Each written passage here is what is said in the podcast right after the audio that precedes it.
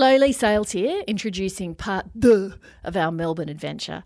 As you may or may not be aware, we did two shows in Melbourne. We knew that we would open them roughly the same way with my song with Chris from Breakthrough and our explanation of our donation to paediatric bums. So we told the theatre not to bother recording the first 10 minutes of the second show. That means they did miss a somewhat regrettable and unexpected detour into a discussion of greyhounds, fishermen's friends, and Mars bars. But let's just call that a special treat for the people actually in attendance. So the technician hit play and record, or however the youngsters do it these days, at about 11 minutes in, just as a special guest, Clang was about to join us on stage. I can never come to Melbourne without going, I've just run out of Melbourne cliches. I do it all the time. Or I see Captain Cook's If you break into song again, I will break your fingers, just by the way. I was going to go. say, I see Captain Cook's cabin and go, at least it rhymes with Moorabbin. But it reminds me also of a book that I'm really dying to read, which is by my, it's about to come out by my favourite of the Late Show alumni, um, Tony Martin. It's called um, Deadly Kerfuffle. And I'm going to be a bit naughty because I was told backstage before that Tony Martin is in the audience. Is that just- true? He said he was coming, Leigh, but he didn't actually show up. Hang on, right? Tony, can you yell out if you're here? Woo! Tony Martin, come on down. That could have been so awkward, mate. Ah! Tony Sales. Now, um, It's Leigh Sales from Breakthrough. it, I'll just sit on. The, sorry, just I'll it's sort on, of it's awkward. sit on the table. It's awkward. Chat tens a That's show. quite acceptable, isn't it? Chat tens a show for two. Now, um, Sorry, I'm, I haven't got a Mars bar fitted. This is. I was going to um, just paraphrase your book, but you're in the audience, so you might as well tell everyone yourself. Right. Um, well, I have to say, by the way, I had a look at that. I hadn't watched that Melbourne uh, cliche song, and I had a look at it on YouTube. And, and what are you saying? Captain Cook's cabin. Cabin. It's Captain Cook's cottage. We've clearly just said cabin, so that would rhyme with Moorabbin. It's really, it's quite poor. There was a lot of you also. I, I, the original song's "Happy Birthday, Helen" that was being parodied, Yeah. and I can't I recall seeing the film clip for it. But there's a bloody lot of you spinning around in circles. That's all. I was just spin around in a circle in a different location. That was the direction. You must have had a hell of a headache at the end of the day. Right. Well, cheap laughs. It was 1992. Acid wash jeans just wasn't enough. Anyway, this isn't your show, Tony. It's ours. And Yes, so, sorry. So, um, the novel. Uh, yes, it is a it is a novel. It's called uh, Deadly Kerfuffle, and uh, What's it about in one well, paragraph or less? uh, Well, when I was a kid, Oh, Jesus! When let's I was go a back in kid, time. No, I used to. Uh, there was a there was a street in Hamilton in New Zealand that had uh, twenty council flat houses in a row, and they were all facing the front, except the seventh one along was on a weird angle. And word went round our school that uh, Egyptians had moved into the house, and it had the house turned to face Mecca. And when I I, believe went there's back a lot of that still going on. I don't. I'm, I'm assuming it wasn't true, but I went back to New Zealand ten years later, and this had just become accepted as fact. So what I did is I used that as the starting point for a novel set in 2006. Where imagine if this happened in somewhere like Camberwell. And uh, there was a uh, there was a pro, and in fact, it's Maori people who have moved in, but no one are they Islamic? No one's sure. And so there's a protest rally to protest the proposed Islamic rotation of the property, and the the local tabloid newspaper has a diagram of the house revolving with un-Australian intent. You know, a lot And- about Barnaby Joyce is starting to make sense to me right now. And then that's yeah, that's the and then it just proceeds from there. The the uh, protest rally is reported as a race riot, and then the street gets called Terror Street, and what begins as an Ealing comedy ends as a Tom Clancy thriller. That's that's what I've spent the last year doing. Anyway, My question to first-time novelists is always: Is there a sex scene, and how'd you write it? there's no sex scene, but there are a lot of scenes uh, set at a theatre restaurant. Well, uh, for some of us on this the, this stage, that would be a sexual experience. Well, I cannot wait to read that novel. That is my Yes. conclusion. And um, one last thing before we go, because we're about to talk about podcasts. You are doing a podcasty type show as well. Uh, yeah, well, yes, I'm doing a show at the Fringe uh, this week, and it's a failed sitcom that nobody wanted to make for television because it's about uh, it's called Childproof. It's about people who have chosen not to have children. Is, is that anyone here? And uh, we were told it's too niche. There's not enough people who have chosen not to have children. So what we're doing is we're we're doing it like a live radio, an old style radio drama. We're doing the whole six episodes over three nights, and uh, So between yeah. between the um, the hating on um, people who have children and That's the sort of Islamic stuff, the Herald Sun and Andrew Bolt should be really enjoying you coming up. it's well, I'm going to be a whole week of the Bolt Report. I can't wait. Thank you for being a good sport, Tony Martin. Hey.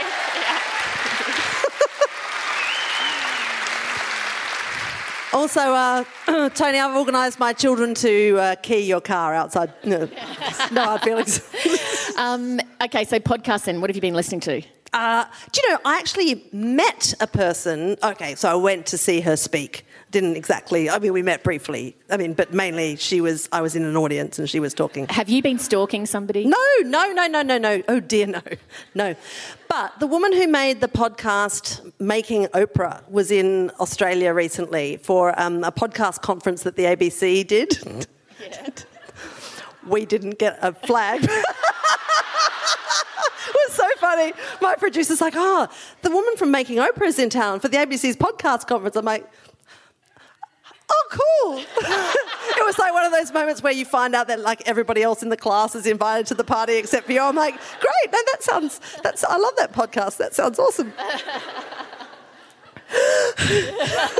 but uh, no, it was fine. It was fine. I had heaps of stuff. I was really busy anyway, so it's fine. It's totally fine. So this one called Jenn White. Has anyone listened to the Making Oprah podcast? It's yeah, it's awesome. So they go back in time and they basically make a podcast documentary about how Oprah Winfrey became this huge sensation. And it's incredible because, you know, she applied for a job on a daytime TV show in Chicago, which is not where she lived. And they she turned up and the guy who hired her is like, well, anyway, we'd never had a woman, we'd never had a black woman, and we'd never had an overweight woman. Like that was like it was it was a big deal that this guy just went, this woman is incredible, and we are we are going with her. And it was controversial at the time, but she was incredibly successful and the amazing thing about this doco is that you hear all this kind of um, historical clips, and, and she is exactly she is exactly herself from the very beginning, and it's an amazing thing to um, consider this story because you know there really hasn't been another phenomenon like her since her. You know, she had this um, top rating show that was essentially run by women, and they're really you know that hasn't really worked out for anyone else since. And so, what happened when you met the woman who made it? Um, I was in the audience while she was talking. Oh, sorry, Yeah. I thought you said you met her. I thought she was your new best friend. Well, she was she was uh, she was talking about um, just the process of making the the show and how they because I think they're going to make other programs that are the making of, but they were really um, sort of strategic about choosing Oprah as the first one because the draw card a- appeal of, of her name and the O logo that they used was just so strong. It's been an amazingly successful podcast. And um, the other thing, you've told me to listen to that, and I haven't. You've also told me to listen to Malcolm Gladwell's, and I haven't. Well, but the Malcolm Gladwell second season of um, um, Revisionist history. Revisionist history. Thank, thank you. Wow. you know, one thing that um, I should say, Mr. Tony Martin and I have both done in this theatre in the last year is interview Armando Iannucci on stage. Can I get a clang? Thank you very much. And um, and so Tony went first, and I got his sort of sloppy seconds in the like the late show. Um, and um, there was this one great moment where Armando Iannucci, I was talking to him, he couldn't remember the name of the president of France, like the newly, and he said, "Oh, you know the um um um," and I'm like. Macron. And he goes, Oh, Macron. And I thought, I have been Armando Iannucci's Gary just once. like, that was actually a really key point in my life. So thank you for being my Gary then, and now I've totally forgotten what we were saying. Malcolm Gladwell's podcast. Oh yeah. it is this this series of revisionist history is so good. It is better than the first, I think, and he tackles race. I hate when he tackles race. It's like weighing into a dispute, or you know, shots rang out. I did not mean to say tackles race. I meant to say he kind of has a couple of different podcasts looking at race relations in America, and the one that he does about the Brown and Board of Education case. You know, like the it is okay to have black and white kids educated together, and that should probably happen, is a sort of stunning um, and shocking exploration of that case and its ongoing effects for black teachers. See, that's amazing because I would have thought Brown versus the Board of Education, how much more could there be to say about that? Well, what he looks into is not the actual upfront, oh yeah, kids can be educated together. He looks at the knock on effect for black schools because what happened when they knocked schools together and they incorporated, they basically brought black kids into white schools and then all of the black schools where the teachers were all black, they all got their notice basically. There was this weeding out of black teachers across the board because the white schools didn't employ black teachers. So it was this extraordinary, like so many people lost their jobs. Well, this is the same thing that I'm liking about the TV show. I'll come back to podcasts in a second, but OJ Made in America that I referenced briefly in the last podcast because I'd only watched one episode. Now I've watched four episodes. The context around the history of racism in the LA um, PD, I've found so instructive because, and also the sort of backstory of OJ Simpson in the 60s and 70s. Because I think as an Australian, you know, I'm not across American football stars.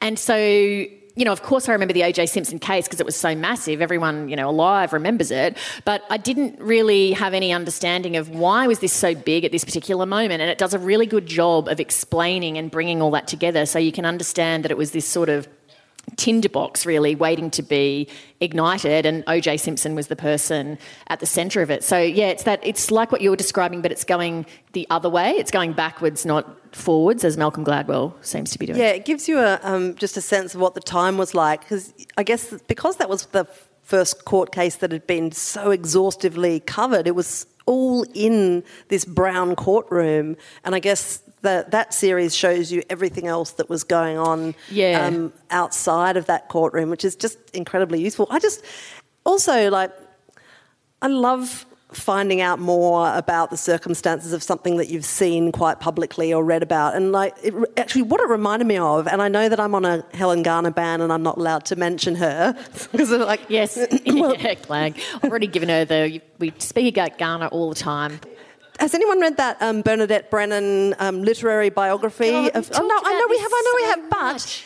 do you know, um, reading the first stone um, was just a, such an absorbing and sort of life changing experience for me. I've changed what I my mind about what I think about that book a bunch of times since I first read it, and it, you know that's a definition of a really great book in my in my uh, brain. Um, but Brennan's literary biography of Garner gives you so much background to what Garner was going through and like the stuff that was happening around the edges and like the inside story of that book and the case is so fascinating when told by Brennan. So anyway, it reminds me a little bit of the OJ Made in America because it gives me so much more depth and like that's that's a reasonable that's a reasonable tie-in, isn't it? Oh my god, you monsters! Um, oh, but what were you going to say? I was going to say about a podcast I've been listening to called Mum Says My Memoir is a Lie. Have you listened? Yeah, see. I think they're liking my anecdote. The Anne so Sales story. No, I made up the name for her first band. now she barely acknowledges me. It is basically so a woman called Rosie Waterland wrote a memoir about her fairly shocking upbringing, actually, with um, drug addicted parents and and you know in and out of various um, care situations and blah blah blah, and just her troubled upbringing, her mother working as a um, sex worker and so forth, and. So she wrote this memoir that was quite successful, and now she's reading aloud a chapter of it to her mother and ha- having her mother comment on it. And so it's quite um, I find it uncomfortable listening, but compelling, but just so awkward at times. Wow. They have a nice relationship, I think. I bet. Which is, it's surprising because given the you know circumstances and stuff, and given that Rosie's written about it all, but the mother at times, so Rosie will read aloud, um, you know, distressing things about how she felt about things that happened in the house. And the mum will be crying, like as she reads it aloud. Um, and then sometimes the mum disputes it and says that's not right. And so the one I just listened to, which I think is episode two or three, Rosie relates her memory of when her mum was working um, in a country town as a sex worker and what Rosie believed that, that involved. And then her mother is correcting her and talking her through her career. Um, and yeah, so it's just, it's very confronting and I feel like I'm not sure if I want to listen on, but then I have listened on to a couple of episodes because it's just so unique to get God. because you know memoir is always as you know I've said before Clive James has the best ever title unreliable memoirs because everyone's is and because you're viewing it from your own perspective. So then to hear someone else's take on it is really fascinating. And is that a podcast that's kind of a listening on the bus podcast? Or is it a doing the dishes podcast? I'm, I'm finding it difficult to slot that one into Yeah, a it is a- daily it- activity. It is a tricky one. I uh, listened to it on the treadmill at the gym when I've listened to it. All right. Um, it's a bit like um, what was that one- Self-flagellation podcast. like, bed of What nails. was, what was the one, the clock making one that was really popular recently? What was that called? S Town. Oh, S-Town. Um, that Sorry, one it I- was its primary theme for anyone thinking about like any horologists in the audience. Like the clock making is a fairly tiny part. Like there is it just No, it wasn't. Like- it was a big part. I'm not going to say any more because I got in trouble for a spoiler I know. for this one. Um, that podcast I found so absorbing I could nearly not do anything, or I'd be doing something and I'd realise after five minutes I just like stopped doing it because I was you'd flipped off the back of the you know running Yeah. thing. no, I'd just stop. I'd be like doing weights or something, and I'd realise five minutes later I was just like, she's listening. We met someone in Perth who fell off a running machine.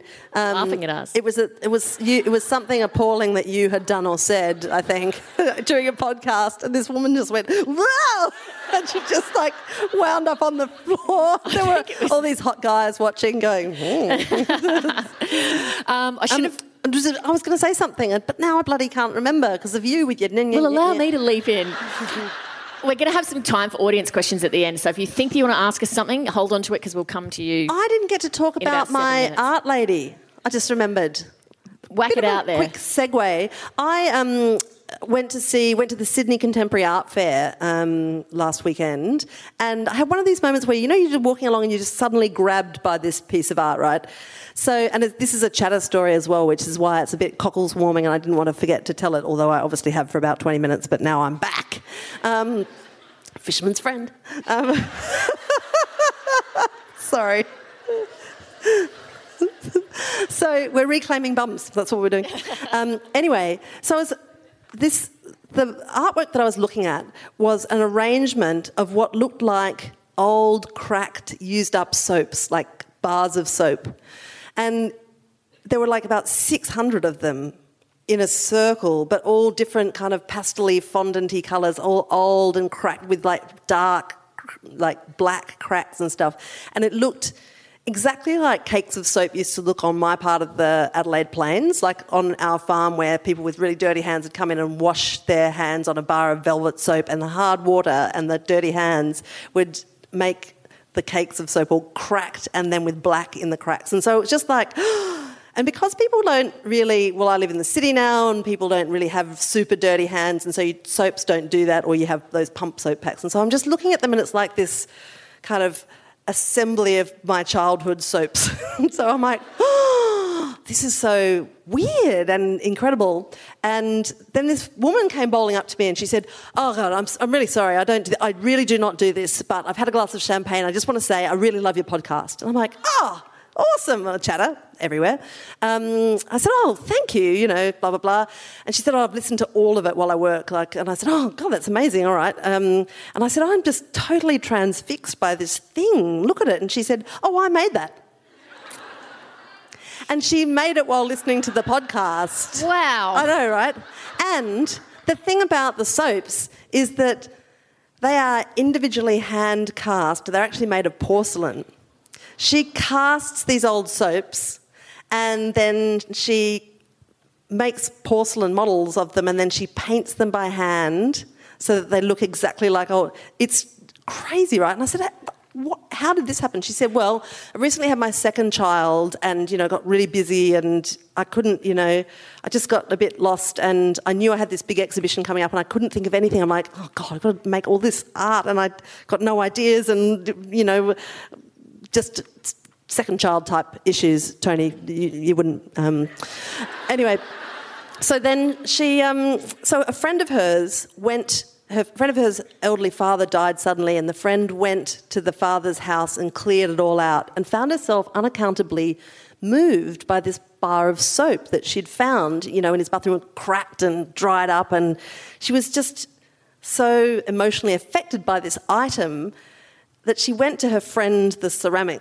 worker, and said, um, This is a really weird thing to ask. Would you mind casting this for me? And the artist, her name's Honor Freeman, said, Oh, yeah, of course I'll do that. And she made it and coloured it, and it was so beautiful that she thought, This is what I'm going to do this is what I'm going to do for my artwork. Wow. And so she's collected all these soaps and cast them and coloured them. And I'll put up a link, you know, on our thing because they're so beautiful. And I just thought, go you chatters. Did you buy one or? I did, actually. Oh. Well, they were all sold. So I've said, could you make me one? And she went, okay. So, so I'm going to have some crazy ceramic soups. There my you go. You're one you- of those ladies now who commissions art. Well, that is exactly, that is indeed what I've just done. So um, my driver will pick it up and um, we'll be all over it. Um, the other thing I was going to talk about was I said last time um, on the podcast that I had watched one episode of Ozark because my brother had claimed I needed to get into Ozark. I've now watched about four episodes of Ozark and I probably will keep going with it. I would describe it as the poor man's Breaking Bad. Um, yeah. It's basically, I just it just feels like um, a studio executive said, "I want a Breaking Bad," and so it's a guy who's sort of you know a family man, and it's his family circumstance, but he's involved in a drug business, and so it's all a bit awkward. But there's enough going on, and enough depth, and enough interesting characters that I think it's going to You're really hopefully selling it to me. I'm really racing out to enjoy this poor man's Breaking Bad. Don't you think that one of the most depressing things about really great books or really great TV shows is that sickening sense of certainty that you have that on its way are a hundred million terrible slight adaptations of that thing? Like, Yep, someone. yeah, exactly. That's right. It's quite um, off-putting. Um, now, shall we go to some audience questions and see what happens? your eyes were just like dead then. I'm like, I've gone, I've gone, isn't that interesting? I You've just- gone, yes, indeed. No, I just Very had a moment. I thought No. of no, because I thought of something to say, but I then I had a terrible sense of de- deja vu that we'd had that exact conversation previously, and so Really? I left it go. Yeah. That's entirely possible. I It mean, I have be. the memory of a goldfish. okay, you can ask us whatever you like. Like, put your hand up, and we'll See, bring a this is the thing. It's not fair just to go. No. Oh, lights up. So, where are your questions? or are you just terribly boring people who don't There's have a lady down here with one. There's somebody up there with one. There's someone down here with one. Oh, They're okay. everywhere. All right. Well, now, is there a mic coming around? Yep. Okay. It's right there on the mic stand. So we'll shockingly. No, no. There's a girl who's bringing one down. I should Well, say a woman yeah. because it's offensive to. To get it off the mic stand Yes, and take it the you. two meters to anyway. But no, let's do it your way. Ah, bite me. Hello. Don't bite me. Yes. what are you, twelve? Sorry. Continue. Thank you so much for coming down to Melbourne, That's a pleasure. even if it was incredibly difficult. it wasn't actually in the With end. It was wind fine. and all. Um, Other than the my sitting next to quest- crowd, it was fine. Um, my question was, what is your favourite poem? And if that's too difficult, what poem, you know, emotionally devastated you the best? Well, I think the first poem that I ever really made a serious attempt at memorising was the love song of J. Alfred Prufrock, um, which is a T.S. Eliot poem. Let us go now, you and I, as the evening is spread out against the sky like a patient Christ. etherized upon a table. I could go on, but I won't, out of deference to you. Not that you stop doing show tunes when I get sick of it, but there you go. That's just the kind of person Yeah, I am. I over in guess. about two minutes. I can tell that this is going to go on for about 25. I love I love that poem and I will never stop loving it. And also kind of I fell in love with my partner because he had memorized it as well. And there is nothing like nothing for getting a chick in the bag like memorizing a great poem. he also when I used to be on night police rounds at the Adelaide Advertiser, the 4 p.m. till midnight shift, he memorised the entire opening speech from Richard III as well. Yeah, which is like, yeah. Wow. Yeah. Sexy. yes.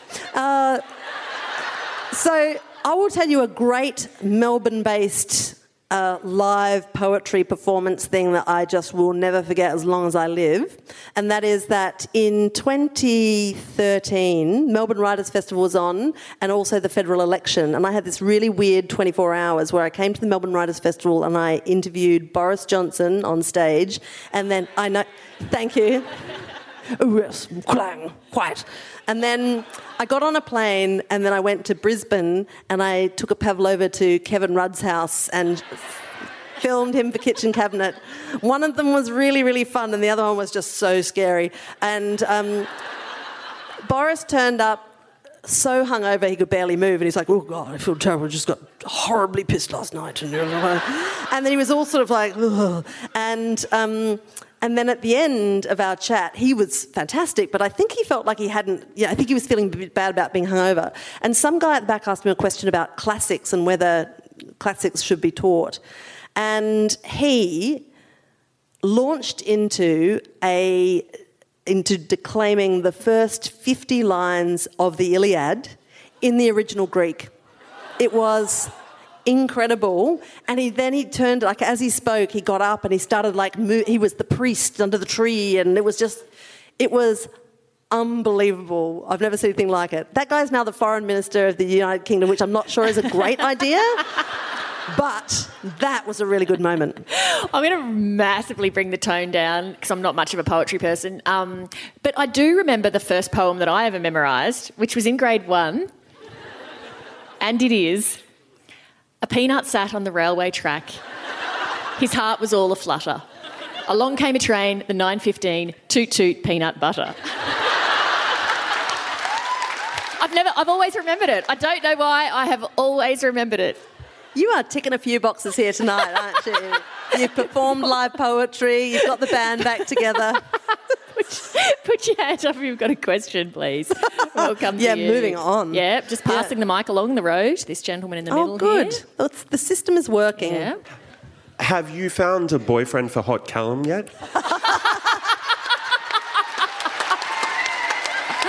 Oh man. Callum did not know what he was getting into. For those of you who haven't listened to it, in I think the last podcast or the second last one, my producer Callum was the person who interrupted us, and I said, "Callum, come and say hi," and he said, "Hi, my name's Callum. I'm single, so if you're interested, you know, blah blah blah." He has been inundated with people, and he said to me, "I had no idea," and I don't even like show tunes. I'm not one of those gays. How am I going to fit in with anyone who listens to your podcast? Um, and so he's just like every day there's someone more asking him out on dates. Oh, that jazz. he's, he's now seeing somebody, but not through the podcast. I think he just got the first available to be like, I'm, I'm, I'm taken, I'm taken. Not taking any further chatters, I think. I cannot wait to text him after the show to say someone asked if Hot Callum has hooked up. Um, what about upstairs? Let's see if we can see a hand upstairs. No, I think there's low interest upstairs. They're just snoozing They're all, away. they're all on their iPhones. How about over here? Do you want to? Um, Front row nerds. You must be the hardest of the hardcore because did you book like tickets and did you go to the front first? I think I was in a work meeting. I booked them like two minutes. like that dedication. Hi, Janice. I have a friend upstairs somewhere. It's not as keen as I am. Um, wanted to ask you if there's any board games that you like, and I also brought you the new Aussie slang Scrabble that came out this week. Oh, that is so Wow. nice of Thank you. you. Thank you so much. How does like just don't go away just Aussie yet because. I've got a question about this. Yeah. Oh, you- you've got a microphone. That's all right. We don't have a Tony Martin Not between two mics now. situation going on here. Right. Okay. So, but how? Like Aussie Scrabble? Are there different letters that only we use? Like, I mean, is there? I think there's a there's a list in there of suggested vocabulary like nuddy and things like that. that nuddy. words that you should play. and stuff like that, probably. Do you know, I attended the um, International uh, Scrabble Championships when I was working in London as a journalist. I covered the World Scrabble Championships. I, I thought I might be on point with the Scrabble. Yeah, totally. Well, I'm, I, I love Scrabble, but I found that at the International Scrabble tournament, see, I'm one of these like take 20 minutes and then find a way to make coccyx or something, or, you know, or just a word that I really like sort of thing, but not get any points. But these dudes were all A, about 15, and they all, they were just really good at the two letter words. So it was I- just like the obscure ones that you're allowed to use. So like I couldn't recognise any words on the board. It was just like two letters. I had a phase when I got when I lived in the United States where I really got into Scrabble. Love your phases. And I knew all like of the Christian folk Scrabble or something. I knew all of the two-letter words. I think Scrabble's a beautiful game. It's a, it's a really beautiful game. At high levels, it's almost as mathematical, I reckon, as it is linguistic. And the thing that used to piss me off, even though I learned all of the two-letter words, Continue as my heart dies. the really good, the really good, like the top of the world players, the people you would have been watching, they also know most of the three letters as well. And so it, it is a challenge of how much you can rote learn elite level Scrabble. But um, I used to find it annoying that you can't. Um, if you like, I just think, well, if you don't know the definition of that word, you shouldn't be allowed to play it. They don't care about like the sort of use of language or the meaning of language. They care about. That's why I say it's almost numerical. They care about sequences and orders and patterns and stuff like that.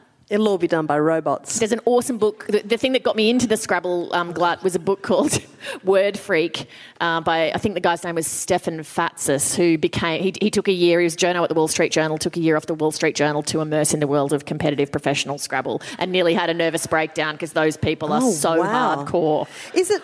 And is the book written only in three-letter words that none of us have heard of?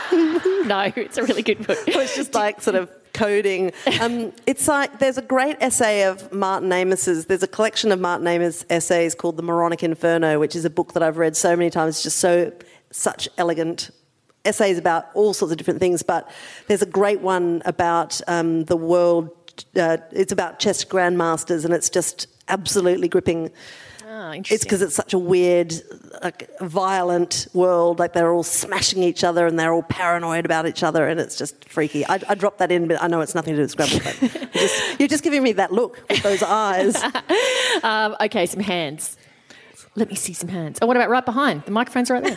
Hello, so great to talk to you. Such a crazy fan, and I'm bringing my mum into the cult tonight. All right, we'll She set al- you up with Anne Sales. She already loves you, Annabel, because you said the robots are taking over, and my mum thinks the same thing. So, You and me, we know what's happening.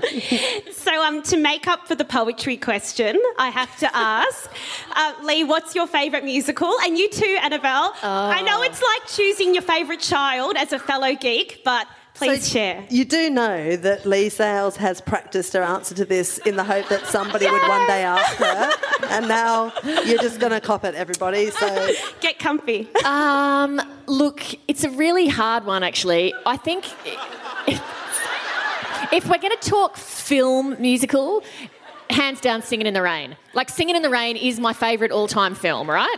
Exactly. It's, it's just a brilliant piece of filmmaking. It's funny. Have you seen it? Yeah, I've seen it. Have you definitely? Is that the truth? I've seen it. Okay. I'm not sure about you. anyway, it's a brilliant film. If we're talking about things to see on stage, it's sort of hard to go past a chorus line. I absolutely love a chorus line. But then there's also other ones that I think the shows are flawed, but I really like the soundtracks. Like, I love the soundtrack to Little Shop of Horrors. I, I love the soundtrack to. Um, Rocky Horror Picture Show. In fact, the clanging reminds me a bit of um, the Rocky Horror Picture Show participation. Um, the river was deep, but I swam it. Just Uh, yeah, so that's probably what I would say. Thank you. I like all that jazz. If anyone cares. That's Chicago. Yeah. The film, the film, all that jazz. Okay. My um, my partner, um, we set up some like bank account. Oh, don't say this aloud. She's about to tell you the, the bank password password. okay, this is just going to have to be cha- changed say, right let's away. just say Jeremy gave something that he knew I'd be able to remember. Um, but it's not like a password. No one can like go in there and just like milk all the or funny out or anything. Like, have I done something bad? Probably. You- you can it's like the time you killed that guy off in S Town. Now. God. Uh, I want to look in a different area so I don't ask the same people. So There's upstairs. upstairs. Oh, yeah, sorry, upstairs. Yeah. yeah. Oh, wake up, Jeff. They're, they're with us. All right, upstairs. He's behind you. Hello. Um, I think we all love your good natured ribbing of one another. I wanted to ask what was the most shocked or offended you've ever been by what something the other person said? time when you confessed to a packed Sydney Writers Festival that you were never going to read any Dickens, like, that was a pretty shocking moment. I, There was actually a really one, shocking one that I can't tell because it's just, you know, too bad. Oh, yeah, I know what you're thinking about. But I can always have what- power over you. do you know what I? Do you know what I? I've never said this before, but I always find slightly shocking. Whenever you show up, if you're just wearing jeans or trousers or something, because you so often wear a skirt. So if you just walk in in jeans and sneakers, I feel oh, like Oh, God! no, I just feel a bit like oh. That's not Annabel Crabb. Like it just seems sort of weird. It's not offensive. It's just sort of slightly like, oh, where's their skirt? Where's their nice? Lucky I'm wearing pants at all, mate. okay, now did someone else upstairs want to ask one? Oh yeah. Oh, yeah, I've got Sorry, I to had fall. sprint. Um, Crowd member dies Leah in loved your horrible singing. chat 10 It was incident. fabulous. Thank you. No matter what Annabel says. Thank you. Um, quick question. So I'm a, I'm a teacher. I teach young women. I was just wondering if you were a teacher, if you could go back in time and become an English teacher, what's that text that you would teach to young women? Oh, ah. well, God, that's a good on you, and I'm glad that there's chatters educating the young because we need to infiltrate their ranks. yeah. I, oh, it's such a tricky one, um, but I, the one that I'm going to suggest is probably too old for your students. But like Virginia Woolf's "To the Lighthouse." Oh, I was going to say Virginia Woolf, Wolf, A Room of One's Stop Own. copying me. Just a room of was maybe a one's own is probably well. what I meant to say, actually. Um, That is a book that made me just think more deeply about um, about women and work. Well, it sounds a bit boring to say it like that, but it's this, as is everything by Virginia Woolf, just this lyrically written book where you have to you could sit down and be staggered by the brilliance of, a, of one sentence and what it can kind of pellucidly reveal. It's just such a wonderful book, but but for teaching kids, probably not that great. So it's a bad Depends piece of. what year, maybe. What what what age? Teach like year 11, 12, so like 17 year olds, 18 year olds. So Woolf is perfect, actually. Or you could have a stab at um, Margaret Atwood, *Handmaid's Tale*, Oh, um, just because of the resonance to the current sort of vibe.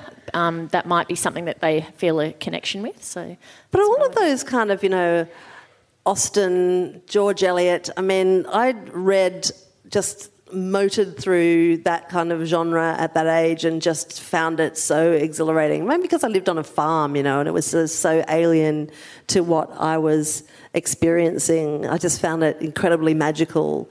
Um, and, you know, what those writers did with characters was just extraordinary. I'm trying to think of a less pathetic um, suggestion. wow, this class You're is going own. so well. um, no, we put a few suggestions. haven't um, okay, how about back downstairs? Hello. Hi. I just wanted to jump into Leigh's defence. I also don't feel the need to read any Dickens Oh, good on you. or any right. Durrell. See that? Or any Durrell. Oh, Oh wow! What are you a plant? How much are you paying? How much are you paying? Do you know, like that? Um, I got a long email about the dark history of the Durrell family. like after oh we really? last Are they Nazis or something? Or Oh, just you know, the the um, my family and other animals wolves was a lie. They were all philandering frauds, etc. And I'm like, oh, God. Okay. The, the Dickens situation, because basically at the last Sydney Writers' Festival, I've been railroaded into reading Dickens before the next Sydney Writers' Festival in May. That's because the president of the Dickens Society turned up and like got snippy with you. It's like I have got this constant nagging, you know, itch or something where I've just niggled all the time by the thought that, oh, I haven't read it yet. I've got to pick one. I've got to read it. I've got to knock it over. And I feel like I don't want to, but I feel like I have to now. Reading an obligation is a bad combination, I reckon. Like, cause, Like sex. I mean, I will obviously. I will obviously just mock you until the day you die about your Dickens problem. So you don't want me to read Dickens because it's going to take away the gag. There's a bit of that, so you could do it to spite me. So if I, don't guess. do it, I can blame it on you. I can say Annabel Crabb told me Sure, not to. Sure, but I mean, like, I just think the world is full of things that you feel bad about not reading, and like, I just, I reckon I read a lot, and I, you know, it's not like I consciously try and keep across new books that have come out, or like, you know, I'm not one of those people that goes, oh, the the Man Booker long list is out. I'm going to read everything on the list before it. Yeah, I just, I just do not do that at all. I've got a really haphazard approach to it, and some of it, sometimes it's like something that I find in a secondhand bookshop or whatever. I'm not very organised. But I always think, God, like there's so much that I haven't read, and I feel like I read quite a lot, and I still just feel like, oh God, I don't know anything. And there's constantly, I'll find a great author, I'll be like, oh, Rachel Cusk, she's amazing, and everyone's like, oh yeah, her, that was amazing like three years ago. Like, just- I'm like, God, no one told me. It is a depressing thought to think that I am not going to read all of the books that have already been written that I'd like to read, let alone the ones that are going to be written before I die. Like, I- you probably, I mean, how many, how many books have I got left to read before I die? Maybe 300? Wow. I, I reckon you might jam a few more than that in, actually, but I'm an optimist. I don't know. What, hang on, let me think. What am I, 45? If I'm lucky, 75, 30 years. If you read 100 books, oh, maybe 3,000. Okay. I just. That's still not a lot in the scheme of all of the books that have been think written. Think of the ones that you'll accidentally find. I accidentally found um, a new book by a woman called Jenny Zhang, Z H A N G. I think she's like, if she's not actually sort of weirdly published by Lena Dunham, she's being sort of like pimped a bit by Lena Dunham. And um, I just picked it up and I read 10 pages and it's incredible. Like it's really full on, but incredible. And that is what I'm looking forward to reading tomorrow when I have a little bit of downtime. What's it called again? It's called Sour Heart by Jenny Zhang. Okay. And it's about like in the first, I mean, I'm not giving anything away, in the first 10 pages, just like about her childhood in like born to really poor Chinese immigrant parents in, I'm going to say New York, but I can't, feels a bit New Yorky, but I can't remember exactly where they are. But they're like super dirt poor and she's like, talking about her recollections, and I don't know if it's I think it's a fictional character speaking, I think, but it's absolutely grab you by the throat writing, and it's just exhilarating. Um, I noticed before that we've already gone over time. Sorry, comedy theatre. Can we just take two quick questions? Yeah. So okay, last two.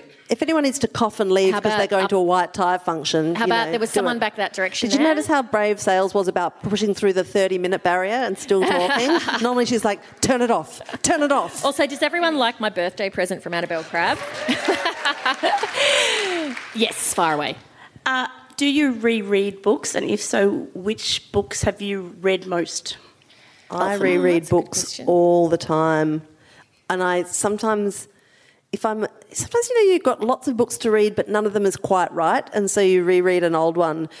The books that I have read the most times in my life would be, and they're not necessarily books that I will still reread now, but the ones that I've reread most in my life are Lolita. Um, still reread that. Uh, London Fields by Martin Amis. I was obsessed with that book for about three years. I would have read it at least 20 times in my life, um, to the point where I can probably recite slabs of it, which would be really handy if I ever meet Martin Amis. Um, uh, the Passion by Jeanette Winterson, which I read, you know, a bunch of times when I was in um, university. Although I find it a bit embarrassing now because I think it's a bit blousy, but I, you know, loved it very, very savagely at the time. And then um, I reread this book of essays by Jeffrey Steingarten, who is the food writer for American Vogue. So funny about food. He gets obsessed about things like creating the perfect French fry, and it'll be like a 10,000 word essay about his mad adventures. Like he discovers that this restaurant in Paris, whose French fries he loves, are cooked in horse fat. So then he tries to import horse fat to America so that he can recreate them. And of course, he gets arrested and killed. You know, it's just, anyway, I reread that one because it's just so and weird, and he's a great writer. Probably the book, if I exclude childhood books, probably the book I've reread the most is The Corrections by Jonathan Franzen. And I am about to reread Personal History by Katharine Graham, which is one of my favourite memoirs. She used to own the Washington Post newspaper. Um, but yeah, I'm a big fan of rereading because I think you, you get different things from books at different stages of your life from good books. And so something that may not speak to you at a certain age, you might read later and then it might really resonate with you. So yeah,